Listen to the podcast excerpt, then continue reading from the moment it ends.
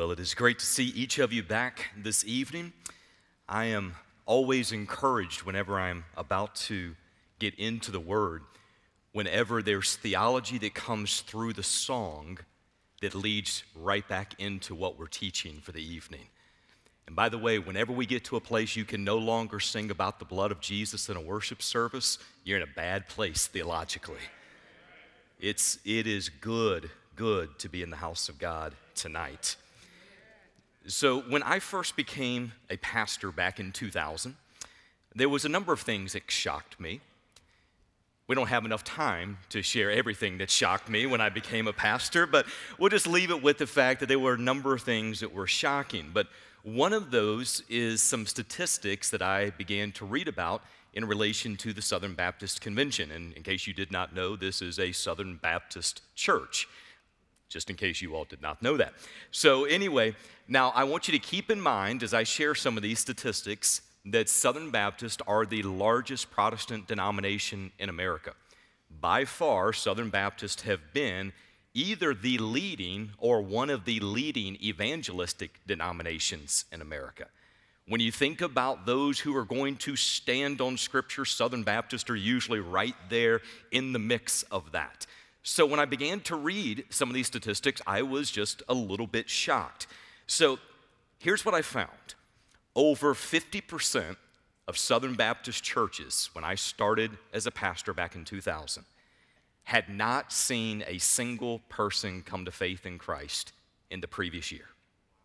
Over 50%. I just began to do some numbers. If each of those churches has one pastor, and there's 4, 000, or 47,500 SBC churches in North America. That would mean 47,500 pastors had not led a single person to faith in Christ in a year. If each of those churches had at least three deacons, and you all know a Southern Baptist church, there's going to be some deacons in that place. So if each of them had just three deacons, then that is going to mean that 71,250 deacons had not led a single person to faith in Christ. If each of those churches had at least three Sunday school classes, and that's a very small number, that would mean that 71,250 Bible teachers had not led a single person to faith in Christ. The average size of an SBC church at that time, and it's not changed a whole lot since then, is 80 people. So if you've got half of those churches with 80 people in average attendance, that would mean 1.9 million Southern Baptists had not led a single person to faith in Christ in a year. And when I began to read those statistics, it almost sounded like a bad joke. Like, how many Southern Baptists does it take to lead a person to Christ? I don't know, but apparently more than 1.9 million based on those statistics. So here's another one that was a hard stat for me to swallow at that time. A church is considered to be in the top 1% of all churches, regardless of denomination, regardless of size, if at least 29 people come to faith in Christ in a year. Top 1%. So when I first heard those stats, I'm a brand new pastor. And you know, at that point in your life, there's all sorts of great ideas that somebody taught you in seminary, and I was like, man, we're gonna change the world. And I did not know exactly what was going to happen on this, but here's what I was convinced of that our church was not gonna be one of those statistics. So, the church that we went to in North Carolina, First Church, it was one that for seven years prior had not led a single person to faith in Christ in seven years. In 87 churches within that local uh, association, we were tied for dead last in the number of people coming to faith in Christ. So when we got there, they were storing lawn furniture and Christmas ornaments in the baptistry. That should tell you the priority that was being placed on baptism. So I began to pray and I shared with our church. I said, by the grace of God, the first Sunday of every single month, we're going to have people to baptize. And one after another, they asked the same thing. It was the, here's the question Who are you going to baptize? Like, we've not seen somebody come to faith in Christ. And I just said, here's what I know there's people in our community who need Jesus, there's a gospel that saves, and we got a message we need to get out into the community. So, we're going to share the gospel, and we're going to see what God does. And we were passionate about sharing the gospel. We train people on sharing the gospel. We, we train people on weekly visitations. We went out into our community and we dropped by homes and we knocked on doors and we disrupted more evening meals than you could shake a stick at. I mean, we, you know, you know, if you've been on visitation before and you knock on that door and all of a sudden the lights dim down in the house, you know they were not expecting you on that night. So we'd go through, and I mean, we would knock on doors. We'd see people walk around the back of the house. We'd follow them on around to the back of the house. I mean, in fact, in hindsight, we probably would have been labeled stalkers, like SBC stalkers, but we were going after people. Our first year, 130 people came to faith in Christ. The second year, 120 people came to faith in Christ. The church went from dead last to tied at number one for having the most people come to faith in Christ in a single year and be baptized. During that same time, other churches began to take note. Now, here's the interesting thing the other churches didn't want to train their people in evangelism, but they sent their people to our church to be trained in evangelism. And we would take them out on visitation with us as well, because remember, it's not about our church, it's about His kingdom. So we would tell them, hey, you all bring your prospect list with you, and we will help you as far as going out. So we had people going out, different churches. We'd come back together and we'd celebrate what God was doing and people saved, and we were excited about everything that God was doing. And here's what happened I was excited, the church was excited, I thought God was excited. And at the end of two years, curiosity got the best of me if 130 people came to faith in Christ in the first year, 120 the second year, that's 250 people. And I started looking around on Sunday and I'm like, where are they at? A lot of people prayed prayers, but here's the thing you don't get over Jesus. If you can get over him, you didn't have him. So I'm starting to look out, and, and I knew that a number of those people were out of town guests. They came in on special events like Easter or Christmas, and we would present the gospel, and people would come to faith in Christ. I also knew that some people had moved away. But what about the rest? After two years, I could put my hand on about 30 people. That was disturbing to me. And I began to share what I found with some other pastors, and they're like, We see the same thing happen in our churches. And I was like, So what are you doing? And they're like, we don't know. And I was like, guys, that's not good. So it was in 2001 that God began taking me on a journey through Scripture of what does it look like for somebody to be a devoted follower of Jesus Christ. Because the Great Commission is not go and help them pray a prayer, it's go and make disciples. And if people are not following Jesus, they're not disciples. So we went through and we trained and we prayed and we encouraged and we shared as much as what we possibly could. But here's what I'll tell you the process of moving a mindset of pray a prayer to that's not the end game, to faithful, devoted disciples who are making disciples. Can I just tell you, there's a lot of work that goes from here to here. If the church is not willing to be involved in the hard work, we're in trouble there too. We have to be willing to wade into the messes of life with people and say, This is what it looks like to follow Jesus at this point in your life. This is what it looks like to be a disciple of Christ in your workplace. This is what it looks like to be a godly leader within your home. This is what it looks like to have a devotional time with God. It takes time of working with people for there to be disciples who are made. So here's a key concept that I want to share with you all this evening. That is, most questions about salvation are rooted in confusion over the gospel. Most questions about salvation are rooted in confusion over the gospel. Now, for those of you that are used to some good fill in the blanks and stuff like that, you will notice there's, there's a lot of fill in the blank room on your current piece of paper right now. And, and let me just kind of go back and tell you all what we're doing on this. At the end of this, there's going to be a printed piece that'll have probably 90% of what I'm going to cover throughout the course of these Sunday evenings. I want you to have the information in your hand, but I also want there to be a time when we're going through it that you're listening, processing what I'm saying, writing it out in your own words. Because also, there's things that I'm to share that I don't share at other times. So take notes during this time, and by the time it's done, put those in conjunction with the printed pieces that you will be given once this is finished. So, if you have your Bibles already with you, go ahead and open them up to Acts chapter number 8. Acts chapter number 8.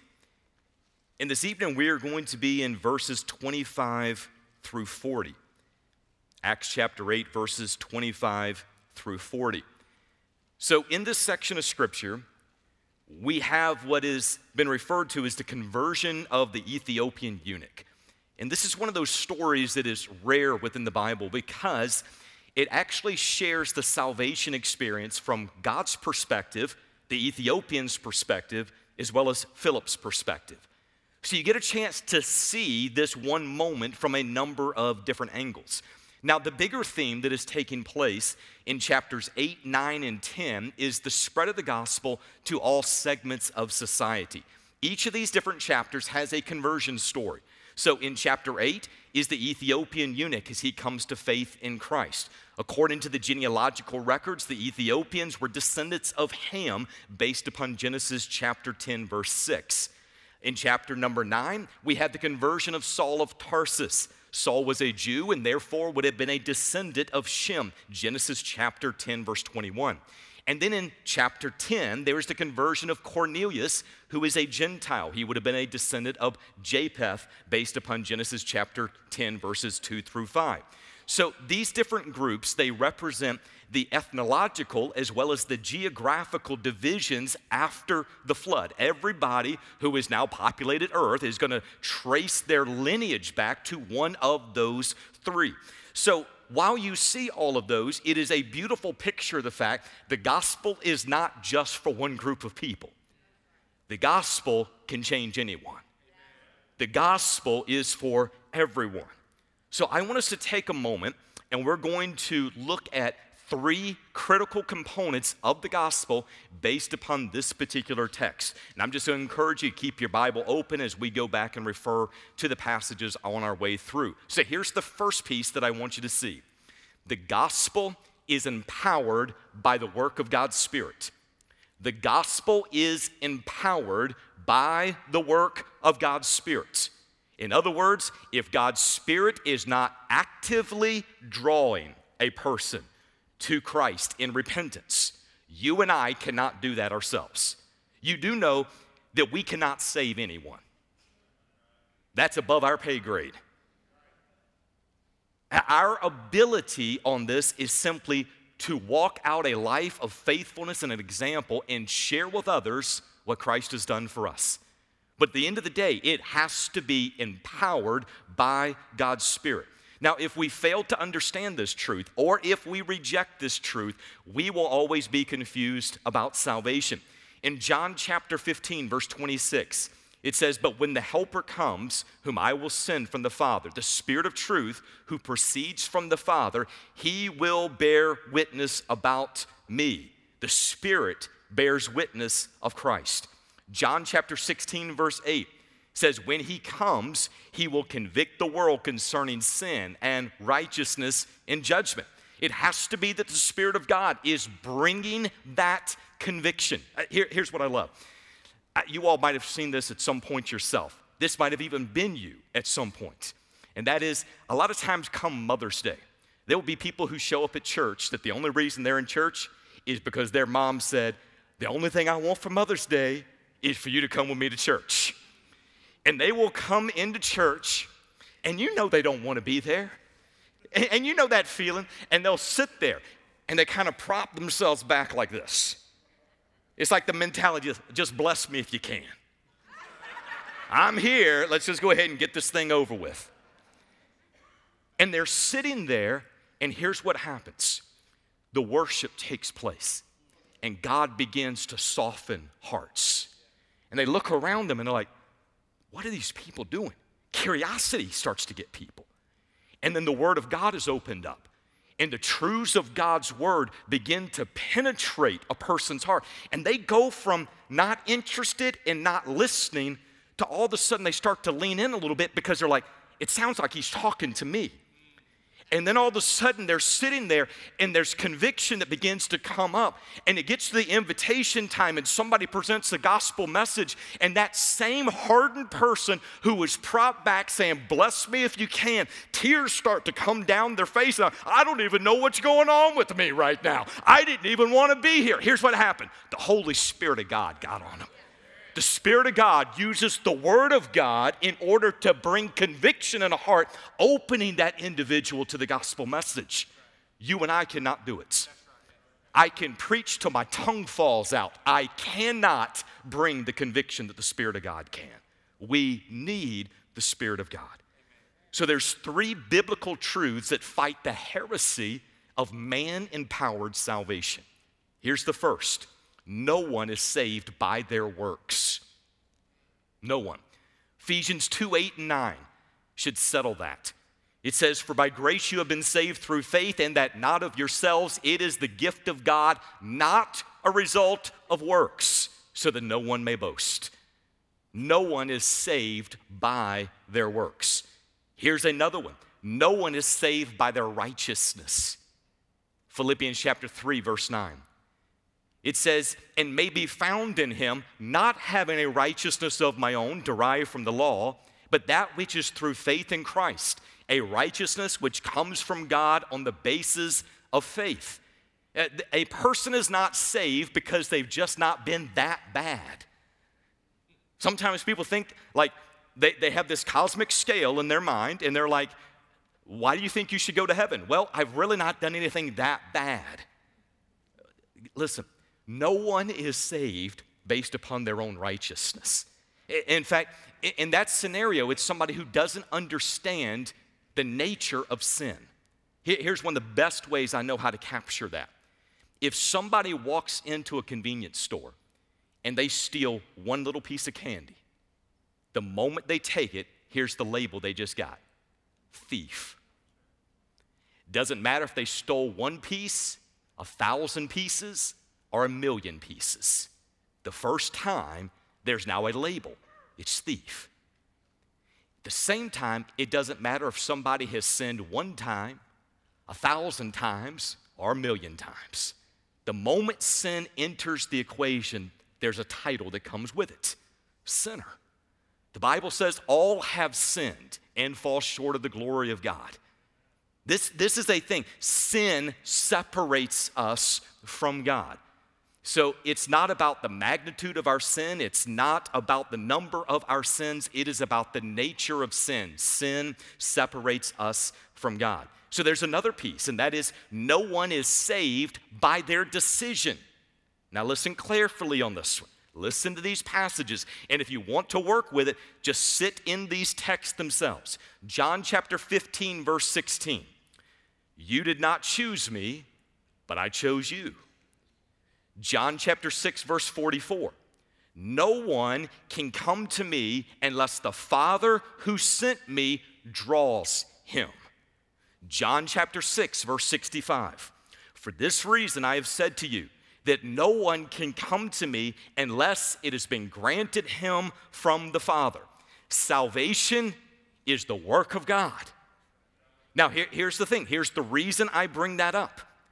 There is a an important aspect in the fact when somebody hears the gospel and there is a tension, there is a pull, there is a desire for what is being offered, it is so important that that person does not turn away that voice, that call, that appeal. For that person to say, I'll do that later on. I'll be saved next week.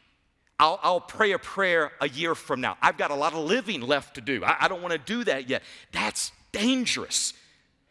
It's the fact that unless the Spirit of God is drawing that person, they cannot pray a prayer, make it their decision, and right on that spot. It has to be that God is pulling that person in salvation. Now, the reason I bring each of those pieces up is if we do not understand that, we are going to find ourselves many times walking with a type of pressure on us that it is our job to save that person. Listen, you cannot share the gospel clear enough that apart from the Spirit of God's work in that person's life, they're going to get saved. But then there's going to be those times, and I've done it myself. I'm, I'm presenting the gospel, and I confuse myself sometimes when I'm presenting the gospel. And I'm like bumbling through my words, and all of a sudden the Spirit of God saves that person. And here's what you just found out God can do what you can't do. The issue is, will you share? So, apart from what we just discussed, there are two insurmountable barriers that keeping humanity from grasping salvation through individual effort. The first is we are spiritually dead and unable to respond. Ephesians chapter 2 verse 1 says you were dead in trespasses and sin. To be physically dead means that a person is unable to respond to physical stimuli. To be spiritually dead means a person is unable to respond to spiritual stimuli. So if you want to test this, go out to the nearest cemetery, share the gospel, and have an invitation. Now, if somebody responds out of that, you just saw a miracle happen right there. Here's the thing dead people don't respond. Did you know, apart from God opening your heart, to understand and receive the gospel message, none of us would have responded to God. It has to be that He's the one doing the work. Now, there's a second insurmountable barrier it's the barrier of deception. The Apostle Paul told the Corinthian believers if our gospel is veiled, it is veiled to those who are perishing, in whose case the God of this world has blinded the minds of the unbelieving that they might not see the light of the gospel, the glory of Christ. Satan and his demons are actively involved in deceiving people that they might not see the light of the glory of the gospel of Christ. You probably had the conversations with people you know as well. In your mind, it is so unbelievably clear, you don't understand how the other person doesn't get it. And you're trying to share the gospel, and, and they start bringing up things that you're like, that's not even a part of the conversation. Like that, that's not even an important issue. And it's like you, you can't steer it over there. What you're seeing is the enemy of this world has blinded the minds of the unbelieving that they might not see the glory of the gospel of Christ. So we need the Holy Spirit to quicken a dead spirit and to illumine a deceived mind. Because dead men don't act and deceived men don't believe. The Bible clearly shows that it is God who's the one who provides the way of salvation. It is the work of the Spirit of God, quickening that dead spirit, illumining that deceived mind, calling a person to himself in salvation. So, in the story of the Ethiopian eunuch, you'll notice that the Holy Spirit is clearly at work within the story. It is the Holy Spirit that maneuvers Philip into a strategic position. Verse number 26, we find it says, An angel of the Lord spoke to Philip, saying, Arise and go south to the road that descends from Jerusalem to Gaza. This is a desert road. Verse number 29, it tells us, The Spirit said to Philip, Go up and join the chariot. The circumstances that led to the eunuch's salvation were specifically arranged by God. You could make the argument that's the Holy Spirit who stirred the man's heart with questions. It's the Spirit who is the one who prepared Philip with the right answers. It's the Spirit who called this eunuch to salvation. We need the Spirit of God to go ahead of us, to prepare the hearts of those along the way, as well as to quicken a dead spirit, to illumine a deceived mind, to instill truth, to call a person to himself in salvation. Apart from the Spirit's work, we cannot do it ourselves. So here's the next piece the gospel is grounded in the truths of God's word. The word of God is essential when it comes to salvation. Listen to these passages Romans chapter 10, verse 17. So faith comes from hearing, and hearing from the word of Christ. John chapter 5, verse 24 Truly, truly, I say to you, he who hears my word and believes on him who sent me has eternal life. Ephesians chapter 1, verse 13. In him you also, after listening to the message of truth, the gospel of your salvation, having also believed, you were sealed in him with the Holy Spirit of promise. 1 Peter chapter 1, verse 23. For you have been born again, not of the seed which is perishable, but imperishable that is through the living and enduring Word of God. The Holy Spirit reveals the work of Christ through the Word of God. So let's pause there for just a moment. How do you see that in the story? How do you see the Word of God being used in this story? Well, you find that the eunuch was reading from Isaiah chapter 53. And in the text, it spoke of the Lamb of God and the eunuch didn't understand what the text was talking about. So Philip asked him, Do you understand what you're reading? To which the man responded, How could I unless someone guides me? Then he invites Philip to sit down and to share with him. By the way, wouldn't that be so awesome instead of you trying to force your way on somebody in salvation for the Spirit of God to be doing the work? And they say, Could you explain to me what the Word of God means in this moment? That's a good time right there. Okay, pause. We're going. We've got to get this. This is one God. God blew my mind on this a number of years ago. Acts chapter one, verse eight. You will be my witnesses in Jerusalem, Judea, and Samaria, and to the othermost parts of the earth. A witness never calls themselves to the stand they are called upon to testify of what they have seen, what they have heard, or what they have personally experienced. There's a lot of pressure that believers walk with, that they're, they're always trying to maneuver the conversation.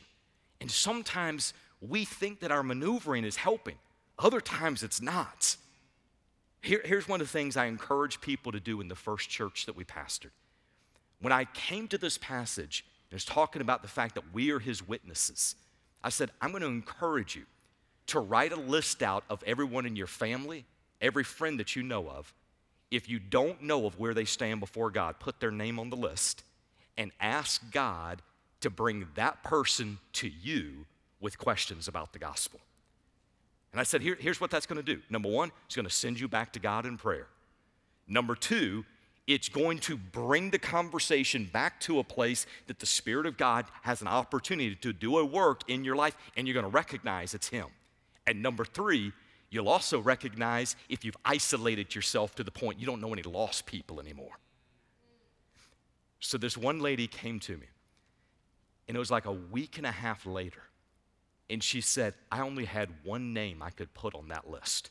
It was a nephew of mine that I've not talked to in seven years. And this was like on a Wednesday night. And she came running down the aisle. And she was like, Pastor, you will never believe it. But she said, I've not talked to this young man. And I get a call last week, and he said, I'm going through some issues in my life, and you're the only Christian I know. Would you be willing to share what God did in your life? I got a chance to go over because she was like, I don't know how to close the deal. That's the funny thing when, pa- when people say, I don't know how to close the deal, so they call in the pastor on this. They're like, I got them all the way up to the finish line. Go ahead and take them over from there. But they, she called and like, could you meet my husband and I out at our house because he's ready?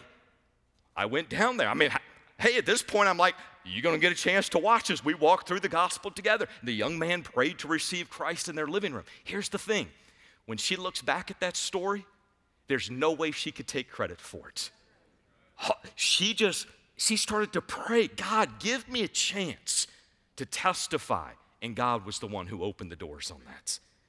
So, in this, Philip did what Jesus did in John chapter 3. He did what Paul did in 1 Corinthians 9. He did what Apollos did in Acts chapter 18, what Stephen did in Acts chapter 7. That is, he knew scripture well enough to start where the person was at and lead them to Jesus from there. We need to be that well versed in the Word of God that regardless of what that person is walking through, we can say, here's what you're dealing with, and here's Jesus as the answer, and lead them to Christ. So here's the last piece on that the gospel is spread by the witness of God's people. The gospel is spread by the witness of God's people. God has chosen to accomplish this sovereign work through human instruments. And sometimes I think about the fact of how frail, how often we mess up, how many times we don't take the opportunity to share. And I, I think to myself, God, is, was that the best plan? But here's the beautiful thing we got a God who is so sovereign. As the old timers would say, he can still draw a straight line with a crooked stick. Even if we've got issues, it doesn't mean God cannot use us. So, in this, Philip was an instrument in the hands of God. When he was ordered to go, he went. When he was told to join the chariot, he joined it. When he was given the opportunity to share Christ, he preached Jesus. Philip was ready. So God uses people to share the gospel message. Here's just a couple of passages to put off to the side of that. Acts chapter 1 verse 8 when it talks about the fact we will be witnesses for Christ. Romans chapter 10 verses 14 and 15. 1 Corinthians chapter 1 verse 21. All of these speak of the fact that God uses people to get his message out. In God's wisdom, that has been his plan. He doesn't have to use us, he chooses to use us. We have been entrusted with the good news of Christ and an opportunity to take the message to the ends of the earth. Now, let me pause here because I always I always get two different camps upset with me whenever I'm teaching on the gospel. That is, I get the Calvinist upset with me because they think I'm leaning too heavily into the side of human responsibility. And I get the Arminians upset with me because they think I rely too heavily upon the sovereignty of God. So here's what I've told people over the years I am a biblical literist. When the Bible says, apart from the Spirit of God calling someone to salvation, they cannot come. I am going to preach apart from God calling that person to salvation, they cannot come. And at the same time, when the Bible says, Whosoever will, let him come, I'm going to preach, Whosoever will, let him come. And somewhere in eternity, this is making sense in the mind of God. Again, that's not that's not my job. My job is not to figure out how God saves, why God saves, when God saves, and who God saves. That is in the sovereign mind of God. What He told us to do is go and preach the gospel to every creature. So here's the issue we're either preaching the gospel to every creature or we're walking in disobedience. That's it. Now, what if somebody doesn't come to faith in Christ when you present the gospel? Leave that with God. What if, what if you get nervous when you present the gospel? Pray first and then present the gospel. What, what if you mess up along the way? You got a sovereign God who has the ability, even in those moments, to help people block out things they don't need to hear to focus on the things they do need to hear.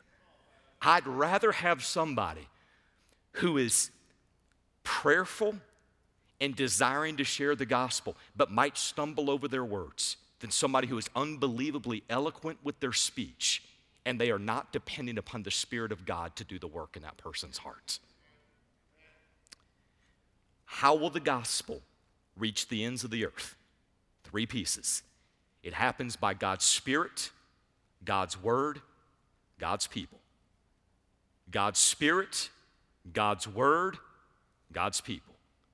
God's Spirit, God's Word, God's people. Why do I bring it up?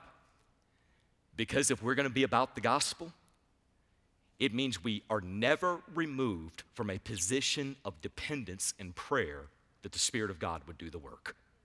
We are never in a place where a program, a resource, a training manual is somehow going to supersede what the Spirit of God is doing in that moment. God's Spirit, God's Word, God's people. We talked about the Spirit, now the Word. That means we preach the gospel. We preach it in season and out of season. We preach the Word. We go verse by verse as we have been doing in the book of Galatians on our Sunday evening. We're taking a pause, going through this. We will go through verse by verse through books. We'll go through different series, but we're going to preach the word. Why? Faith comes by hearing, hearing by the word. People need to hear the word of God.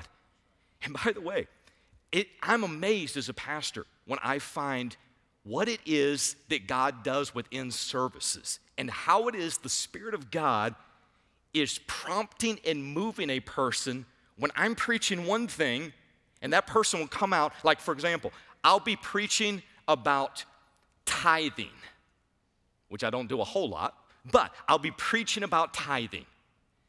And that person will come out like, that's the best message I've ever heard on walking in dependence and faith. And I'm like, well, I didn't say anything about dependence and faith. Well, you remember when you said this passage? And I'm like, I didn't say that passage. And then I got somebody else who comes out and they're like, that's the best message I ever heard on going to the ends of the earth. I was like, I never said anything about going to the ends of the earth. They're like, oh no, that's what you said at this point. And it's almost like in that moment, it's like the Spirit of God keeps dropping the truths in to people's hearts in that moment that they need for their next step in the journey. Preach the word. Preach the word. Let the Spirit of God do the work. God's Spirit, God's word, God's people. So as we close out this evening, we're going to do things just a little bit differently. Most of the time on a Sunday evening, we close things out with a word of prayer, we send everybody home. But tonight, we get an opportunity to be able to recognize and pray over a new group of deacons that are going to be serving right here at Sherwood. I'm excited about this opportunity.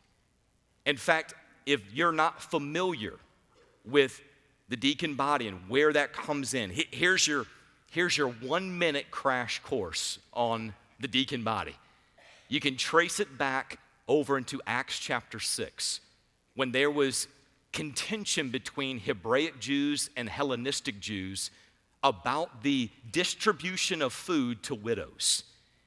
And there was contention that was happening within the early church, and the apostles basically said this. They said it's not good for us to walk away from prayer and the Word of God in order to serve tables. So they said, Find us seven men of good reputation, filled with the Spirit of God and wisdom, that they might serve in this area. And that's exactly what they did. The church obeyed, and God blessed, not only bringing unity, not only helping to bring about a connection and taking care of a legitimate need, but continuing to move the mission of God forward. The deacon body is a group that is chosen to serve to help keep unity within the church, to help ensure that the church can stay on mission with God. I am grateful for what the deacon body does here at Sherwood. So, in just a moment, I believe Ben Proctor, as you come this way, Ben is our chairman of deacons, and he is going to lead in prayer, and he's also going to give some directions on this. But just before he does that, let me pause for a second. If you are currently a deacon here at Sherwood, or if you have previously served as a deacon here at Sherwood, would you stand where you are for just a moment? I want you to look around the room. These are guys who have been shepherding and caring and loving on this church for a while. Would you give them a round of applause? Thank you all for what you do. So I'm going to turn it over now to Mr. Ben and allow him to move forward things from there.